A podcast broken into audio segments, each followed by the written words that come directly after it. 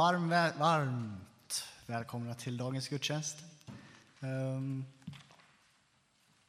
ja.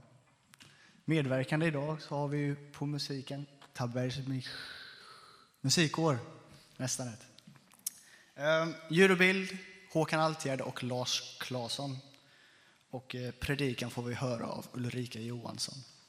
Eh, och jag som leder gudstjänsten heter Carl Leander. Lite pålysningar för veckan som kommer. Eh, så har vi på söndag den 16 oktober Lena Maria Vendelius som kommer hit. Och eh, hon kommer göra någonting. Klockan 18, söndag. Eh, och under veckan nu, så, som ni säkert har sett, så, kommer det, så har Slättenkyrkan och Hovsets Ekumeniakyrka bibelskola under hela veckan. Så åk på olika samlingar där. Yes, det var det. Vi tar och ber för eh, dagens samling. Herre, tack för att vi får komma hit inför dig och att vi får lovsjunga och prisa dig. Jag ber att du ska vara med oss här denna morgon, och att vi får möta dig och komma närmare dig. Jag ber dig i ditt namn Jesus. Amen. Vi tar och sjunger psalm nummer 386. Namnet Jesus vill jag sjunga.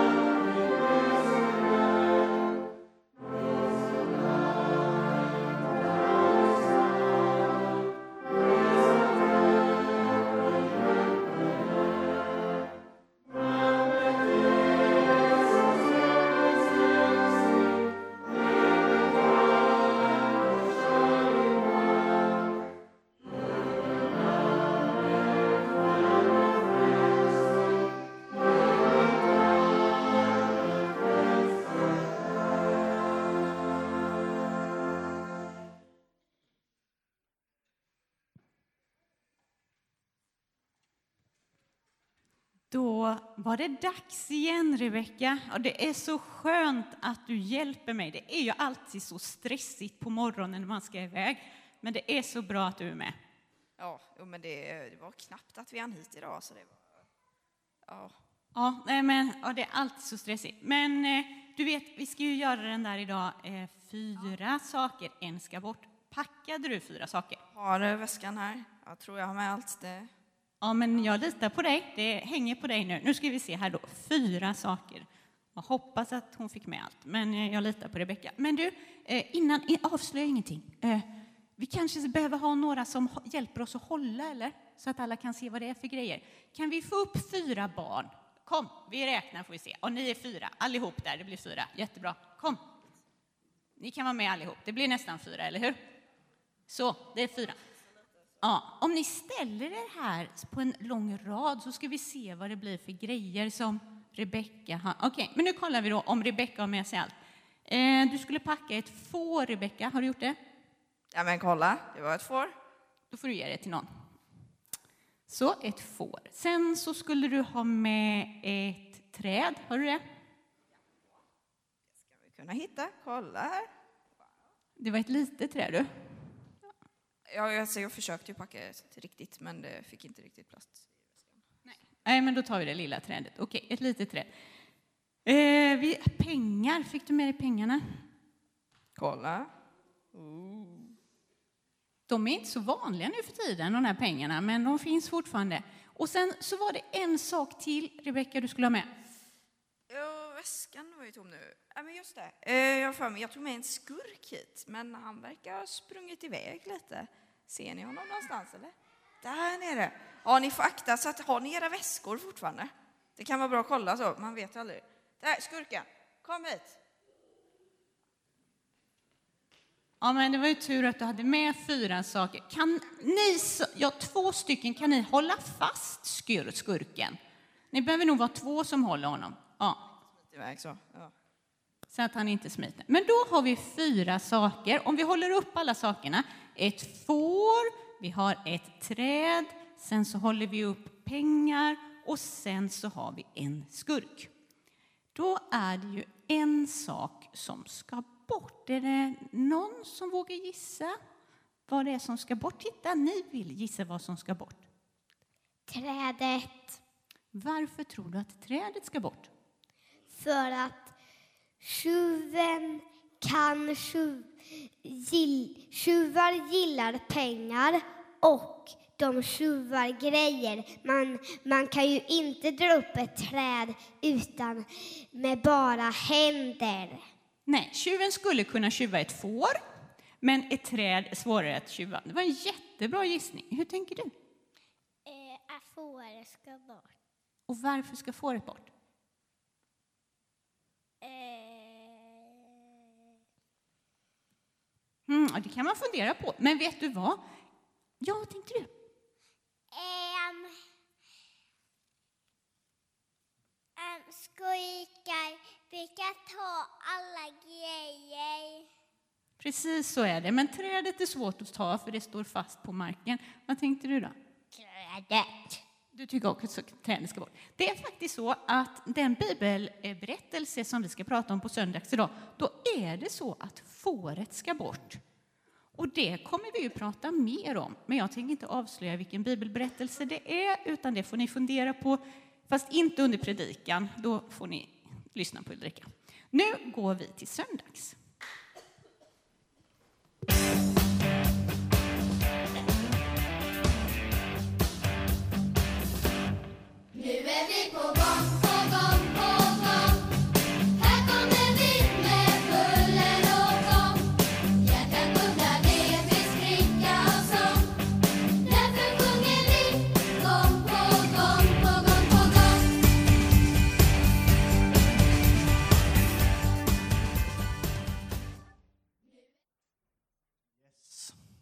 Jag ska läsa ifrån Markus evangeliet kapitel 1, vers 16 till 20.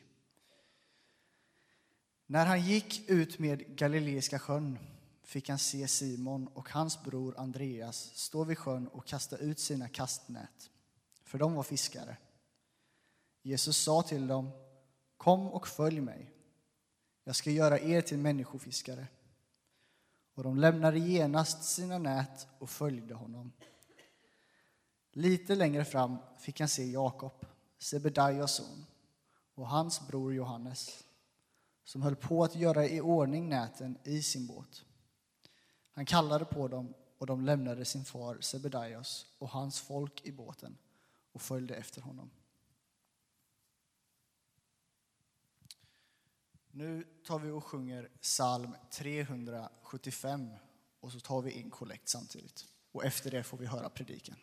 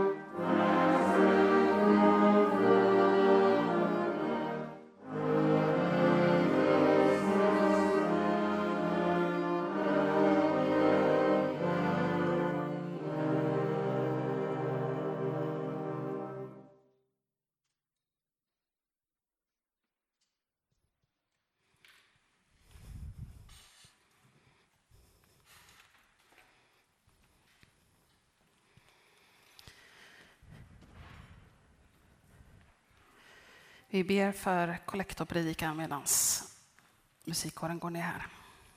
Och herre, tack för att du ger oss möjligheten att ge tillbaka gåvor till dig. Herre, tack för att vi får vara med och använda de här medlen i församlingen för att sprida budskapet om ditt rike ut över Taberg och vara med och hjälpa andra människor i andra länder, stödja våra missionärer och vara med och hålla våra lokaler i, i gott trim. Och Herre, så ber vi för predikan att du ska nå in med det budskap du vill nå in till var och en av oss idag. Herre, vi, vi ber att du ska hjälpa oss att följa dig dit du leder oss. Så ber vi i Jesu Kristi namn. Amen. Innan jag skolade om mig till att bli pastor som jag ju nu är numera, så jobbade jag ungefär 15 år som miljöskyddsinspektör i min hemmakommun som är Motala. Ett av de kanske mest spännande och framförallt det största projektet jag var inblandad i var ett, eh, ett projekt som kom att kallas Bana väg Motala-Mjölby. Ett stort väg och järnvägsprojekt som bland annat innebar att man byggde en stor bro över Motalaviken för att riksväg 50 inte skulle gå genom stan, eller mitt genom centrum i alla fall. Och jag jobbade med miljötillsynen på det här projektet. Eh, och när vi var ute och gjorde inspektioner när man bygger en stor bro, då kan ni ju tänka er att det blir ju en hel del besök på höga byggställningar. Och jag vet inte vad ni har för förhållande till höga höjder, men det är i alla fall inte riktigt min favoritsysselsättning. Inte så att jag har skräck för det, men, men det är lite läskigt att vara liksom sådär.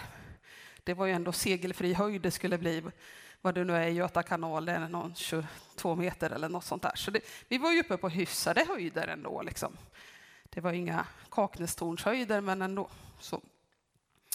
Och... Eh, när man liksom ska försöka att det där inte ska bli läskigt så finns det ju ett väldigt bra knep att ta till.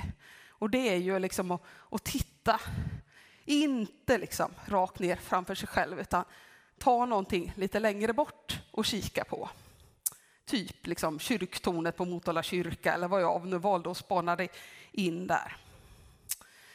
En fast punkt kunde man hitta och fästa blicken på. Och Hebreerbrevet i tolfte kapitel, vers 2, första delen av den versen, då får vi också ett annat bra tips om vad vi kan liksom spana in. För där står det, låt oss ha blicken fäst vid Jesus, trons upphovsman och fullkomnare. Det är alltså Jesus vi ska fästa vår blick på. Det är hans liv vi ska ta fasta på. Det är Jesus vi ska försöka följa efter och försöka bli mer lik. Ja, temat för dagens eh, gudstjänst är efterföljelse. Och ni har hört Karl här tidigare läsa ifrån Matteus evangeliet om hur det, det i det evangeliet bland annat beskrivs när några av Jesus lärjungar kallas.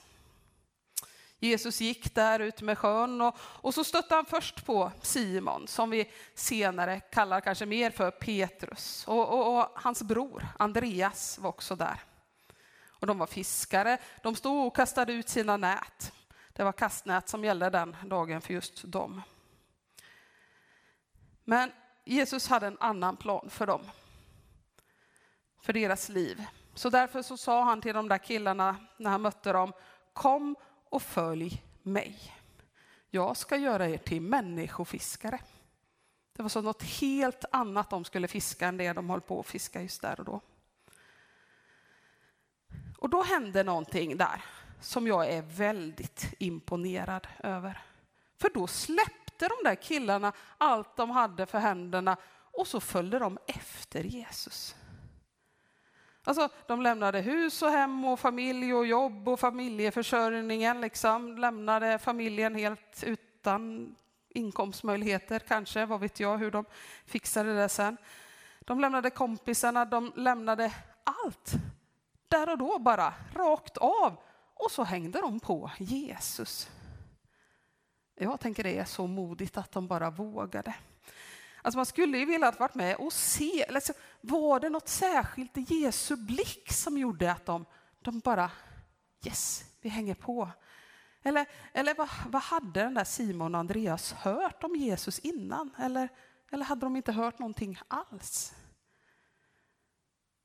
Hände det någonting i deras hjärtan när han sa till dem? Eller, eller vad var det som gjorde att de bara rakt upp och ner släppte allt på en gång? Så hängde de på Jesus, gick vidare och så hittade de en båt där med ett gäng som tillhörde Sebedaios familj och hans folk. Och där fanns Sebedaios söner Jakob och Johannes. Och de fick samma uppmaning och valde även de att följa Jesus. Idag kan vi ju också följa massa saker. Jag vet inte riktigt vad ni följer. Jag följer lite olika personer på sociala medier. Jag följer några tv-serier kanske, om man hinner det ibland. Några serier på, på såna här streamingtjänster. En och annan kanske försöker följa med i lite trender. Man har olika förebilder i livet som man tar efter. Och så kan vi ju faktiskt även idag följa Jesus. Ganska bra grej om ni frågar mig. Och gemensamt med allt det där är ju att vi liksom fäster vår blick, vi fäster vår uppmärksamhet på, på någonting eller någon annan. Någonting som är liksom utanför oss själva. Vi inspireras, vi lär oss av dem, vi, vi följer efter, eller, ibland kanske mer eller mindre medvetet. Men jag tror vi påverkas av det vi tar in. Vi präglas av det som vi möter. När vi kanske kommer ibland med förväntningar och öppet sinne för att lära oss någonting. Och ibland så händer det bara utan att vi tänker på det. Men vi upplever oftast någonting tillsammans med det där som vi följer. Men det kanske inte alltid är så. Jag vet inte riktigt, ni som har barn, om ni har märkt att många barn passerar en kan själv-fas. Jag har många gånger i mitt liv hört talas om att min, min stora syster hade en ganska intensiv sån fas. Det har min mamma berättat flera gånger när jag har hört på. Alltså en fas när, när barnet liksom tänker att det här kan jag alldeles själv, eller, eller den, den skulle vilja att det är så i alla fall. Det, ibland är det väl sådär lite si och så med själva kunnandet, men, men viljan är det i alla fall inget fel på. Eh, utan man vill ju liksom. Och jag tänker den där tendensen att vilja visa att vi, vi, att vi kan själv. Den hänger nog kvar och kanske kommer tillbaka nu och då i olika områden i livet. Och när det gäller att lita på vår Herre, följa hans vilja, ja, då kanske det är lätt att vi tar till det där kan själv ibland. Alltså vi tror att vi själva vet bäst. Och vi vill själva ha kontroll på vad det är som händer. Och kanske utan att vi tänker på det sättet, om, om vi gör det, om vi liksom säger att men, liksom Jesus, det här, det här funkar inte. Liksom. Hur har du tänkt att det här ska gå ihop? Då sätter vi ju oss själva mer i centrum petar ut Jesus lite längre i periferin. Men samtidigt så har vi ju med en mästare, med Jesus att göra som, han sa ju väldigt mycket klokt, men bland annat så sa han vid, till sina lärjungar, alltså de där första som följde honom en gång, att utan mig kan ni ingenting göra.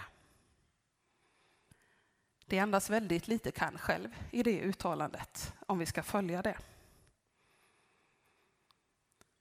Jesus ord, följ mig. Det upprepas om och om igen i evangelierna till personer som Jesus kallar in i olika saker, in i hans närhet. Ja, Jesus kallelse handlar om att sätta honom i centrum, att fästa blicken på honom för det är ju Jesus vi ska följa om han kallar oss. Men jag tänker att Jesus kanske inte först och främst kallar oss in i några särskilda uppdrag, i någon särskild tjänst. Han kallar oss inte först och främst till liksom scoutledare, lövrössare, styrelseledamöter, kaffekokare, pastor och, och allt annat vi gör tillsammans och enskilt i församlingen. När Jesus kallar oss först och främst in i en relation med honom. Det är hans första kallelse till oss alla, att komma närmare honom och fästa blicken på honom. Den där relationen, den kan få påminna, påverka oss så att vi förhoppningsvis så småningom blir som man umgås. Har ni hört talas det? Att man brukar säga att man blir som man umgås. Eller som vi på kyrkiska, när det handlar om att bli som att umgås med Jesus, så brukar vi kalla det för helgelse. Och därför tänker jag att vi först och främst är kallade att vara lärjungar, inte att, att göra lärjungar. Eller det kallar han också till, men, men då är det att göra liksom på ett annat sätt. Ett liv i efterföljelse med Jesus handlar så mycket mer om relation än prestation. Det handlar mer om att vara än att göra. Det där görandet som vi ju, vi, de flesta av oss ändå gör, det ser jag mer som att det ska handla om en respons på den relationen vi har med Jesus och vad den gör med oss. Och vad den gör att vi vill ge tillbaka och vad den relationen med Jesus för oss in i för olika situationer. I skapelsen så, så kallar Gud hela skapelsen in i ett varande. Gud sa bli till och det blev till. Och i det här varandet så tänker jag att det är en liksom viktig del av kallelsen att då förbli i relationen med vår skapare. Med hans son, med hjälp av den helige ande. Eller som Jesus själv uttrycker det när han pratar med sina lärjungar i sitt avskedstal som vi har i Johannes evangeliet. Där Jesus säger att vi ska förbli i honom och drar liknelsen om vinstocken och grenarna. Att som en gren hänger ihop med vinstocken, det är ungefär på samma sätt vi ska hänga ihop med Jesus. Och genom Jesus så hänger vi ihop med Gud.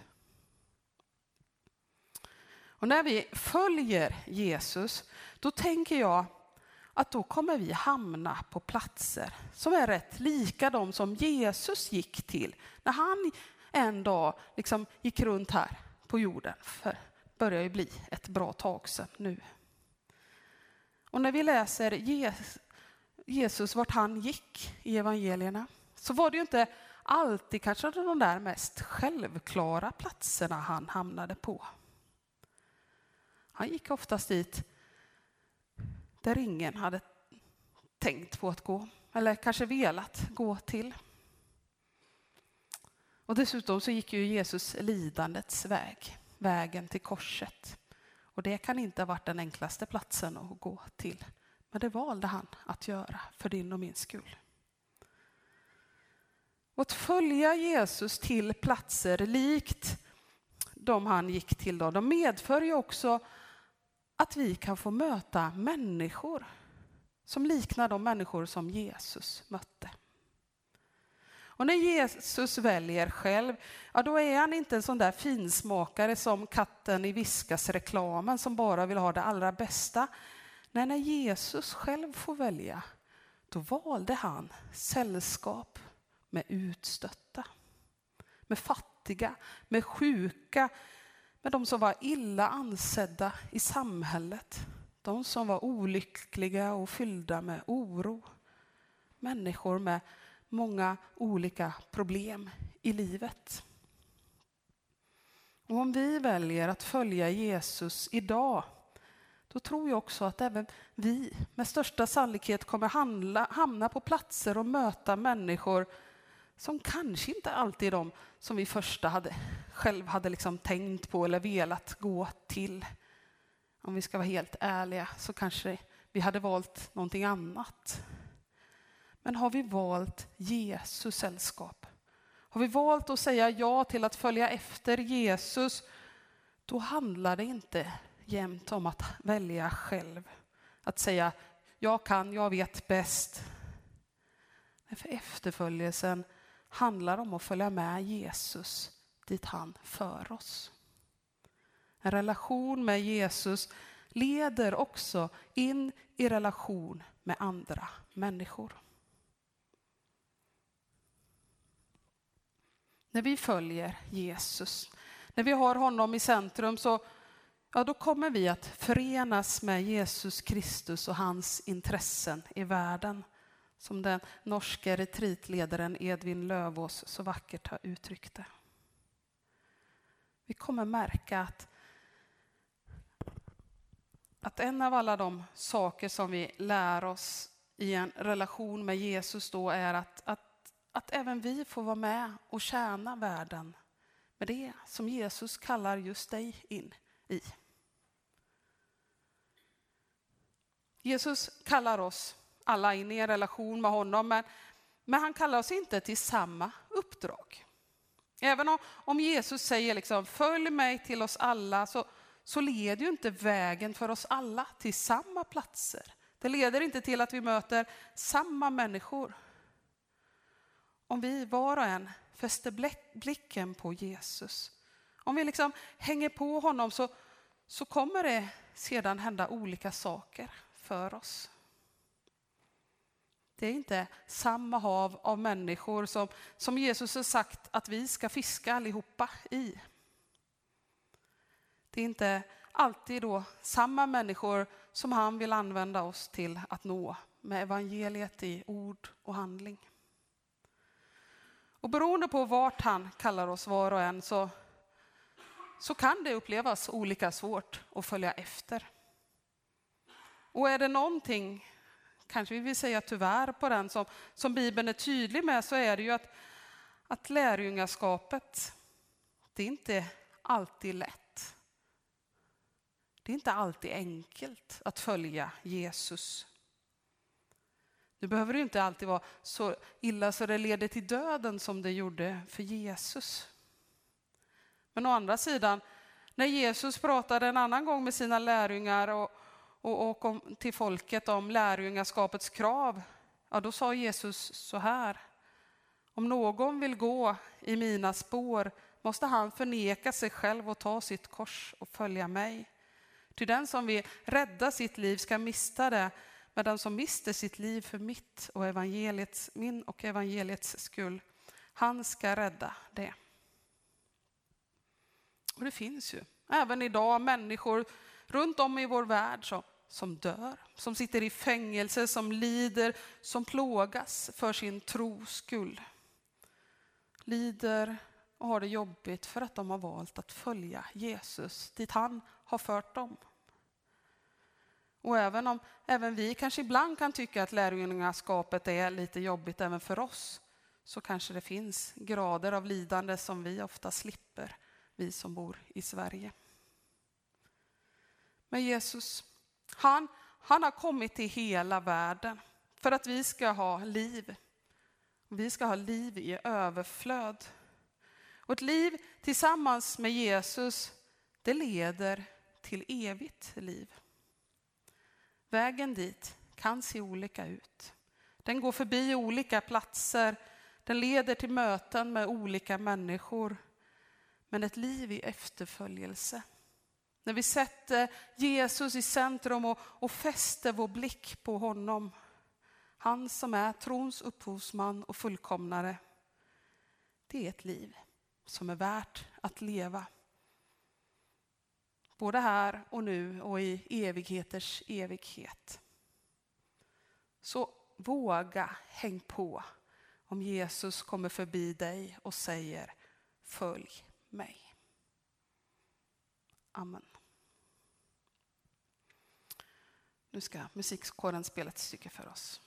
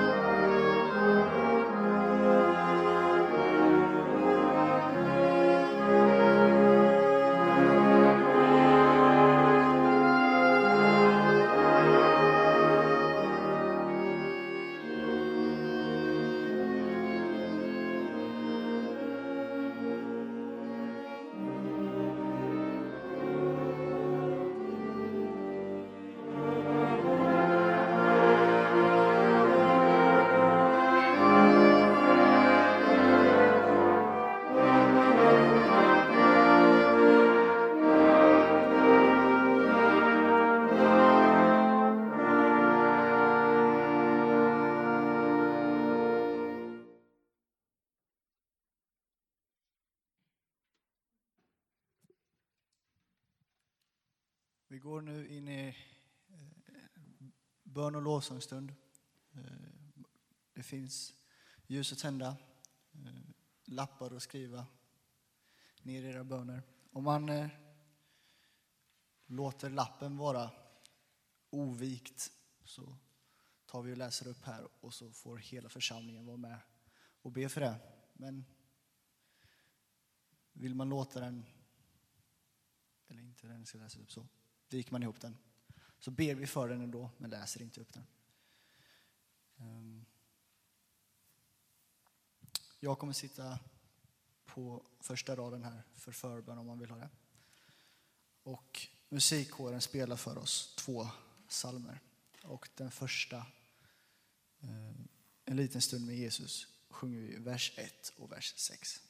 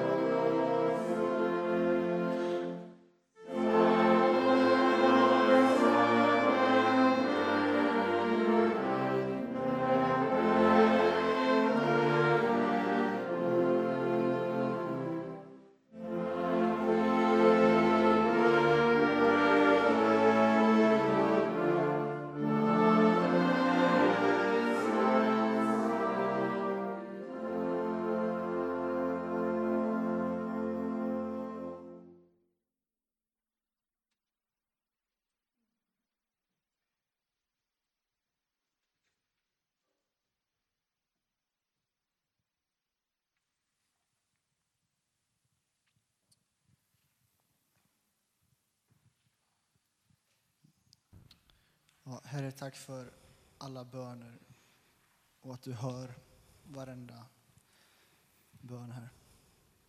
Hos de som sitter och de som har gått fram till ljusen.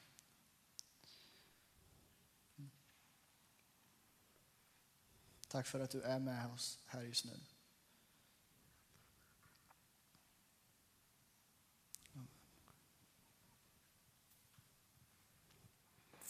Herre, så vet du vad som står på de här bönelapparna. Herre, jag ber att du ska, ska vara med i de situationer som lapparna handlar om. Herre, kom och möt vår önskan, vår vilja. Tack för att du hör våra böner. Och herre, vi, vi ber att du ska göra oss frimodiga att, att följa dig när du, när du kommer med ditt följ mig.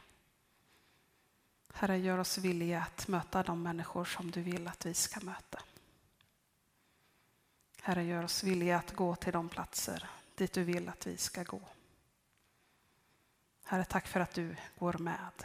Att du inte lämnar oss, utan att det ingår i definitionen av att följa dig, att du redan är där när vi kommer.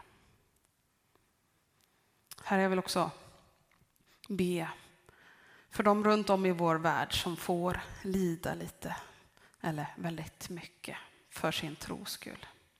Herre, du, du är även på de platserna. Du möter även de människorna. Tack för att du inte lämnar dem i sticket. Tack för att, att människor anser att följa dig är så viktigt så att de är, är villiga att lida för sin tros skull. Men Herre, samtidigt önskar vi att de inte skulle behöva lida. Inte för att vi inte vill att de ska följa, utan för att vi ber att tron på dig ska bli mer accepterad runt om hela vår värld. Så Herre, jag ber att du ska, ska bryta in i, i samhällen där det inte är accepterat att tro på dig. Herre, jag ber att, att ditt ljus ska få segra. Ja, Herre, tack för att du är, är med oss var och en i de situationer vi hamnar i.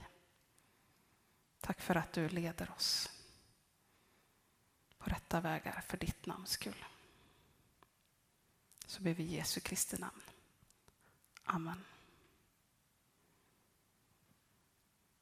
Och nu ska vi sjunga tillsammans i nummer 594.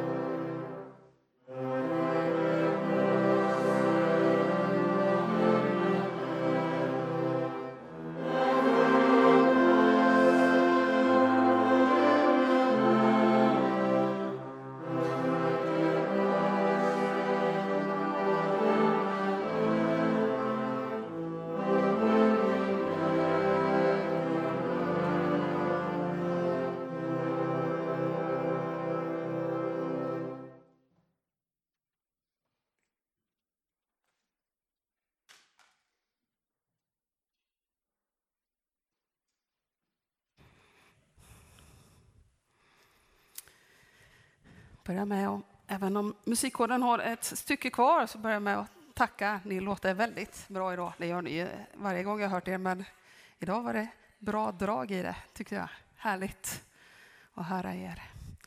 Och tack att alla ni har kommit också hit idag, att vi har fått dela den här stunden tillsammans. Och, och vi fortsätter gemenskapen kring kyrkfikat. Men för det där förhoppningsvis beslutet du har tagit att följa Jesus som vi har, har precis sjungit här så, så vill jag skicka med dig Herrens välsignelse i den väg där du går. Till de platser och till de människor du möter. Så ta emot. Herren välsignar dig och beskyddar dig. Herren låter sitt ansikte lysa över dig och visa dig nåd. Ja, Herren vänder sitt ansikte till dig och giver dig sin fred och sin frid. I Faderns och Sonens och den helige Andes namn. Amen.